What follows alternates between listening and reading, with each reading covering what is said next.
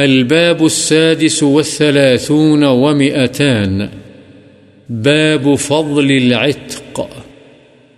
غلاموں کو آزاد کرنے کی فضیلت کا بیان. فلا اقتحم العقبة وما أدراك ما العقبة فك رقبة. اللہ تعالی نے فرمایا بس وہ دشوار گزار گھاٹی میں داخل نہیں ہوا اور تجھے کیا معلوم گھاٹی کیا ہے، گردن کا آزاد کرنا ہے. وعن ابی ہریرہ رضی اللہ عنہ قال قال لی رسول اللہ صلی اللہ علیہ وسلم من اعتق رقبة مسلمة اعتق اللہ بكل عضو منه عضوا من النار حتى فرجہ بفرجہ. متفق علیہ.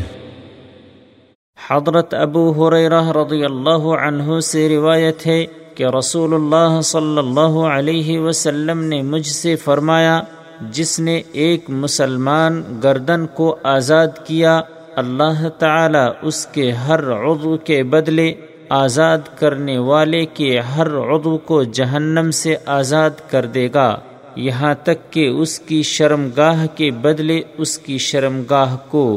بخاری و مسلم. وعن ابی ذر رضی اللہ عنہ قال قلت یا رسول اللہ ای الاعمال افضل؟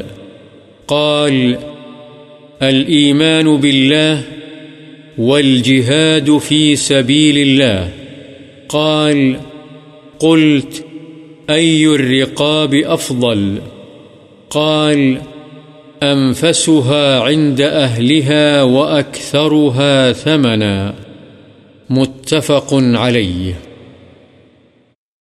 حضرت ابو ذر رضی اللہ عنہ بیان کرتے ہیں کہ میں نے عرض کیا اے اللہ کے رسول کون سے اعمال افضل ہیں؟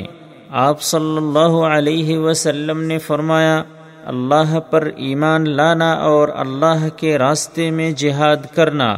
حضرت ابو ذر رضی اللہ عنہ کہتے ہیں میں نے کہا کون سی گردنیں آزاد کرنا افضل ہے؟